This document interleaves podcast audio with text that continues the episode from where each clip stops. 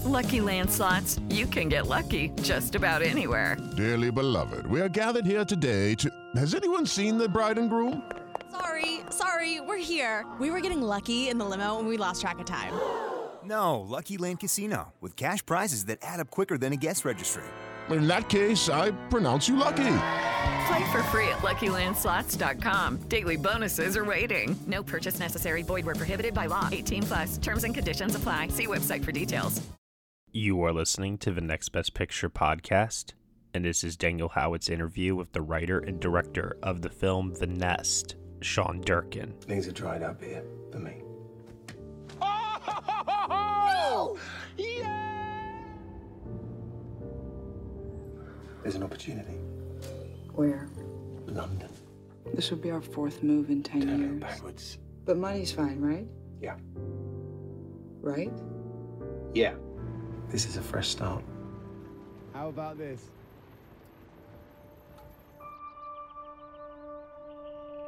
You shouldn't be working for someone else. Be your own boss. Build your own place. Own your own horses. Something doesn't feel right. It's not your job to worry. You leave that to your husband. It scares me that you actually think that. Back here full time? Oh, yes. We've just bought a beautiful farm in Surrey, and we're thinking of a pied a terre in Mayfair. it's just small talk. I saw some deposits you made. It's nowhere near what you're spending. Don't worry. I have a huge check coming in at the end of the month. Everything's gonna be fine. Is it? You're delusional because you have nothing, Rory. We have nothing. It's horrible here. No one is the same here. nothing nothing wrong is the same with here. this house. People seem to want everything and expect every need to be fulfilled. What is happening? You're all strangers to me right now, all of you. You're embarrassing. And you're exhausting.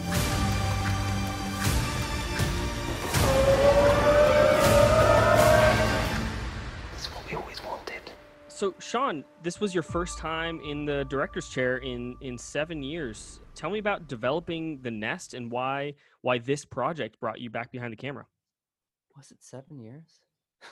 I, you know, I, I get my information from IMDb, so so who knows no, how no, no, I know, I know. I was, I was literally thinking. Yeah, so I guess yeah, I made South Clip in 2012, and we shot this in 2018. So yeah, six, six, six years. Yeah, um, yeah. I it was um, you know not for lack of trying. Um, I finished Southcliffe uh, in 2013, um, and then produced James White, and then so that finished in 2014. So so basically, 2014 to 2018, um, I was developing multiple projects. I started writing The Nest in 2014, and alongside of that, I was trying to make a couple other films. I um, Scott Rudin had brought me on to um, a Little House on the Prairie project that he had with Sony, um, and I spent about a year on that, um, which got very close to going, um, and then fell through. Um, and then I was also working on a film about Janis Joplin that actually started before, um, started just after Martha, and um, that also fell through for very different reasons. And so, um, and, and all the while I was writing the nest, and um, and, and so yeah, just um, the nest kind of rose to the top Sure. as these other things fell away. Well, tell me about developing this script. Um, you know, how did you kind of initially come to the idea for this project, and and uh, how did you how did you kind of develop the script? I was back in England shooting Southcliffe, and I hadn't been there in um, like 19 years. I moved to New York from from England when I was 11, um, and I was really struck by how similar New York and London were now. And uh, when I left as a kid, they were just couldn't feel more different. I mean, it was such a different atmosphere and feeling, and so um, I thought it would be interesting to to explore that time from my life and um, I explore what a move can do to a family, especially a big sudden move like that.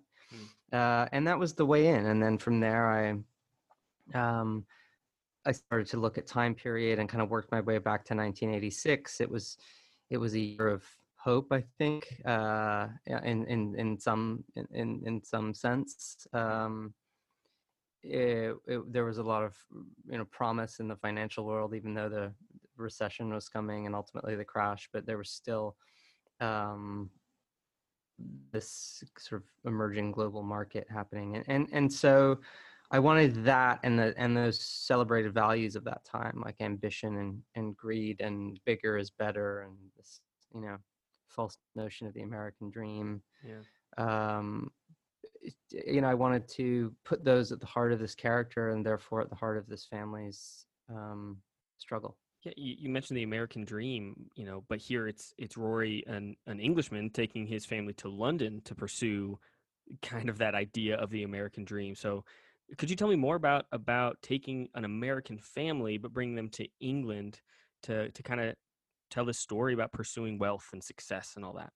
Yeah, I think um, you know, there's Rory's a character who is so focused on not being the place he came from that he doesn't know himself, Hmm. and I think, uh, you know, and and everything's very well researched in this movie, um, and there's a, there's uh, you know, it's it's he's a character who probably left England because you know, it felt like he had achieved everything he could achieve there, and there was big things happening in America in the '70s and commodities, and so it was like he was going to go and make it big in New York. You know, it was that kind of mentality, and and then come home, uh, you know, big fish in a small pond mentality. Um, and and and I think for me, there there's something, uh, I- you know, the American dream is something that was exported, and so I think having it be someone English who's come to America to chase it and then bring it back home because it was it was coming back home in 1986. I mean, it, 1986 was the year that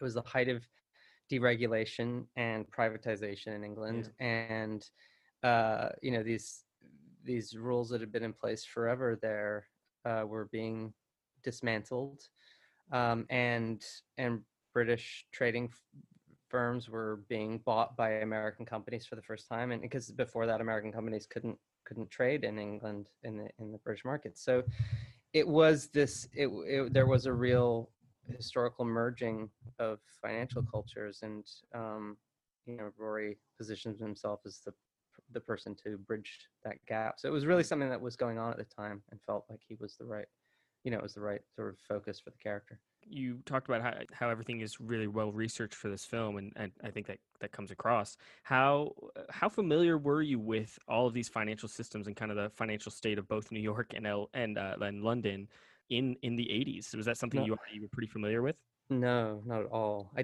I- like I don't, I don't. It's so funny. I don't understand the world except for the very specific corners that I researched. Um, my brain couldn't be more different.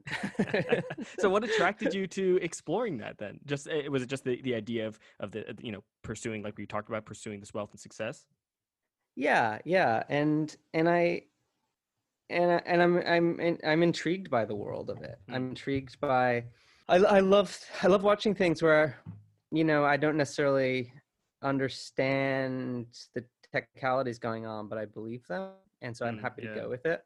yeah You know, like uh, like I remember watching my wife's English and never watched baseball in her life, but we watched Moneyball together, and she was just took about five minutes, and then she was just totally gripped. And I, I'm not a big baseball fan, but I sort of know enough, but to hold on to. But but essentially, I just love that, you know, and I love getting lost in those details um, when I'm watching something, and sort of trusting the film is gonna tell me what's important. And Yeah, that's that's so funny. As soon as you said that, uh, Moneyball was the first movie that popped in my head. Uh, so that's that's awesome. Yeah, that's me with any sports movie for Really? sure. Because I'm just uh, I'm lost. Uh, you know, and as as the story progresses, you also kind of start to realize that this probably isn't the first time this family's gone through something like this. So, um, Yeah. can you talk about the, kind of the idea of this this cycle that this Yeah. family is in?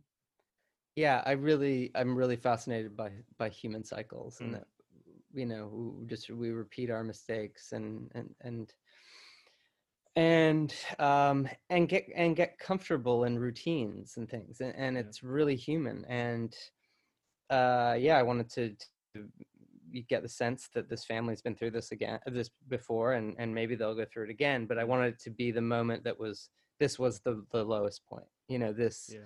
this was as bad as it was going to get and if it repeated again at least there are truths that have come up and so it was about that the moment uh, you know getting to a place of of truth coming through for the first time that will even if a cycle repeats itself will forever be different because now the truth is out That's good. And as rich as all these themes are, uh, you know, uh, I, I think you're right that because of the, you know, I'm I'm not familiar with the technicalities at all of of of the financial systems in the 80s, but the, the film is so effective because of the the strong character development, so much more than plot. And so, tell me more about developing those those these incredible characters, uh, especially Allison and Rory. Yeah, I mean, I just um yeah, fo- I focus on details. I, I think I focus r- first and foremost on on specific details, little character details, and that gets me in. Um, you know, where does Allison work? What is you know, she hides cash in a shoebox. um, uh, she, you know, um, Rory works from home and and does the school drop-offs, which in 1986 is is notable Mm. uh, for a father. You know, um, it's so so yeah, just like bit by bit, work my way in with these things, and then start to decide where they come from and who their parents were, and and and that's and that's really interesting to me. At the core, you know, I want to explore characters in and explore here why they are the way they are what defines them and what's actually theirs versus what was handed to them what was told to them you know what what, what are their what are their true values versus the values they're acting out and and were those given to them by society by their family Hmm. um, and that creates a duality and a and an internal struggle that i'm really interested in and and then you've got Carrie Coon and Jude Law who are just giving these powerhouse performances. How how did you know that they were perfect for these roles, and and what was it like working with them? it was amazing working with them. um, they are both just absolute incredible people and incredible actors. And um, Jude, I felt had, you know, the first day I met Jude, I was just sort of overwhelmed by the amount of warmth and love that he has. He's, Mm. he's very heart led and um and i felt and he and he felt like it was the thing that we sort of immediately got into was because i you know Jude, uh, rory does some things that are questionable and i but i always believed you know he truly thought they were the best thing for his family and for his for himself. And so even though they're misguided there has to be from the actor there has to be that like belief in that warmth and and he you know he's a good father and he's and, and and they have a lot of fun together. So he has all of those elements and he really and also you know he just wanted to go there and wasn't afraid to go there. And and i think it's really it's it's kind of hard to find sometimes it's hard to find actors who really want to go there. Um and carrie i knew a little bit through friends and um and yeah i just i just i just know she's one of the best out there at all Yeah. you know Yeah. and um and so i just knew that she would be able to both be the grounded horsewoman and um you know also the sort of glamour side of putting on that fur coat and going out you know having to and, and merge those things into one very concrete person which is which is a tricky task but um yeah i just had an instinct and and I, and I just i don't know why i felt they would be good together i just did and uh you know we got we get we got together the three of us we only we only had one day together before the shoot and it was about three months before we shot and we met in new york and just didn't really talk about the script. We talked a little bit about backstory, just so there was some common shared ideas. But then we would just went out for lunch and hung out, and um, yeah, it was very, very beautiful day. Coming up on Five Minute News, I'm Anthony Davis.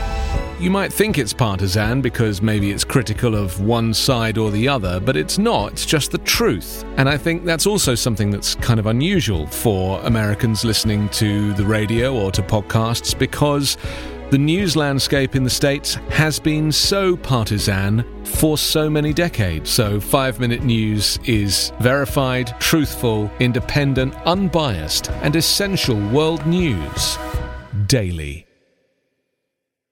Hello, this is Gary Chahot welcoming you to check out the French History Podcast. Our main show covers the history of France from the first humans until present. If you liked Mike Duncan's The History of Rome and wanted a similar program covering the land of beauty, culture, and love, we are exactly that. We also host world renowned scholars who have delivered guest episodes on their specialties, including 18th century pirates revolutionary booksellers in 20th century Paris, the special friendship between the Marquis de Lafayette and Thomas Jefferson, and numerous others. Learn what you love and listen to the French History Podcast today. a lot of attention goes to the two of them, obviously, but Oona Roche and Charlie Shotwell are incredible too. Uh, you know, how, was it hard to find these the, the right young actors for for these roles? Um, yeah, it's always hard to find, but but um, but also not because they're there, they're out there, and Mm. so I always know they're out there. I I, I worked in casting for years. I I watched, you know, kids come in with no experience and just be astonishing but not Mm. get roles, or I watched young actors, you know, spend their twenties auditioning and not get at things, and and so it, I just I I I really believe in giving people opportunities Hmm. and trusting I mean, I literally all I have to see in an audition is something like two seconds, an expression, a feeling, an energy. Like it's, I just I just see something and I'm like, that's what I'm looking for, and I don't always know till I see it, and so it can be challenging because you have to dig and dig and dig sometimes. But once I see it, I know, and I know it's out there. So so with Oona, Susan Shopmaker, um, knew Oona, and she just graduated from school, and um, she got her to tape and sent it to me, and I just felt like uh, it was actually that day that I was going to see June Carey. Hmm. I got a tape overnight, and I watched it in the morning when I woke up, and I was like, "Yep."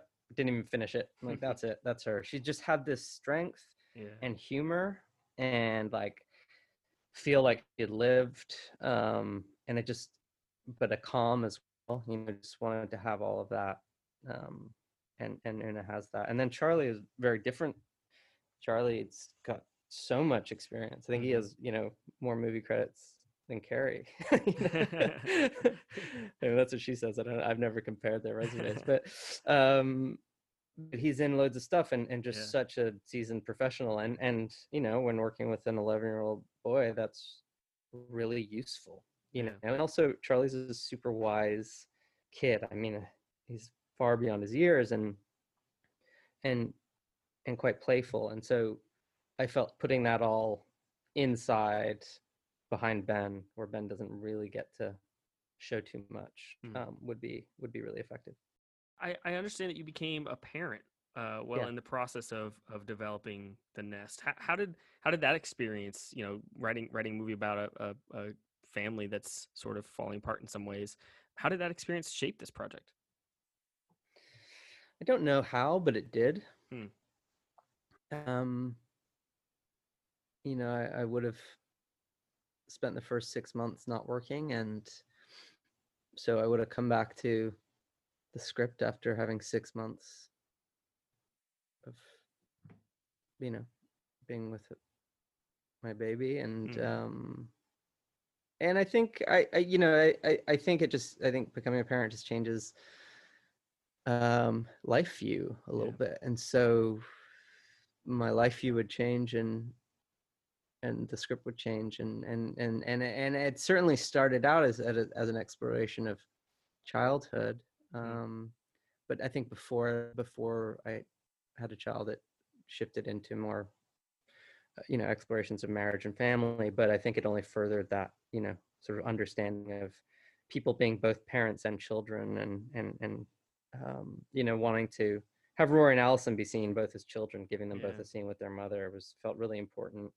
to understanding them and just creating these whole people Yeah, yeah, that's cool.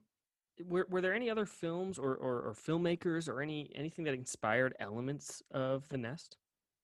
Yeah, yeah, yeah. I watching Shoot the Moon for the first time was really influential. Um, I had never seen it, and I was I was back in England, and I was writing the script, and I was working on the very first draft, and I was it's a producer named Jeremy Thomas who I had a meeting with, and and um, and I was telling him about what I was doing, and he was like, "Oh, you have to see Shoot the You have to Hmm. see Shoot the And I went home and I and I watched it, and it just blew me away. It was like my perfect family drama.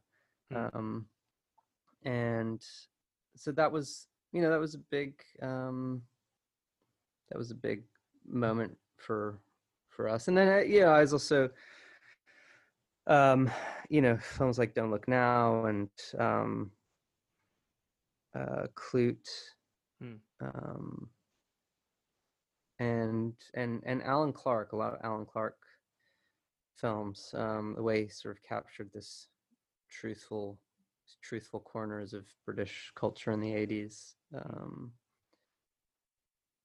was was really influential to me Awesome. I've I've never seen Shoot the Moon, so I will. Uh, I, I'll need to look that up. That's great. yeah albert finney and diane keaton um shoot the moon it's uh yeah it's really beautiful Uh, well, um, 2020 has been a, a pretty a pretty dark year. I'd love to know if you've been watching anything good, any uh, any filmmakers that are exciting you these days, uh, or just anything you want to want to just kind of shout out for people.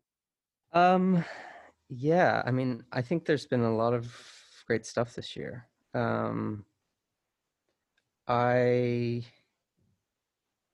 I really love Eliza Hittman's films, and I really love her new film. Um, as someone who's made a film with four names in the title, That's right. I know how Yeah. challenging it can be, but yeah, sometimes always. Uh, Never, rarely, sometimes. Never, always. rarely, sometimes Yeah. always. That's, it's phenomenal. Yeah, I didn't catch up with it until uh, a, a while after it came out, and I was blown away. Yeah, it's great. Yeah, um, yeah, and then also some really good, uh, really good television. I think I May Destroy You is really, Hmm. really amazing, and um, I know this much is true. Um, and then recently, I've been watching a lot of Criterion Channel. I just got it a couple of months ago, um, and that's been a real lifesaver because it's typically, whatever city I live in, I, I'm I'm always uh, looking at what the retrospectives are at art house cinemas and and so i'm always just going to see i'm also i'm always going to see whatever is out and playing um that's a big you know going to retrospectives is a big part of my life and so i haven't had that this year and i was really getting an itch so i i got got on criterion channel and sort of didn't realize like how great it was and i've Yeah. just been turned on to some incredible things recently that i didn't know about That's awesome. Yeah. Cool. Well, Sean, uh, thank you so much for your time, and and uh, again, congrats on this film. thank you so much thanks for having me Hey everyone, thank you so much for listening to Daniel Howitt's interview with the writer and director of the film The Nest, Sean Durkin, here on the Next Best Picture podcast, part of the Evergreen Podcast Network. You can subscribe to us anywhere where you subscribe to podcasts. If you're feeling generous and want to leave us a review on Apple Podcasts, rate us five stars, drop us a comment. That would be really, really nice. And if you're also feeling generous, head on over to Patreon, where for $1 minimum a month, you will get exclusive podcast content from us. Thank you so much for listening, as always, and we shall see you all next time.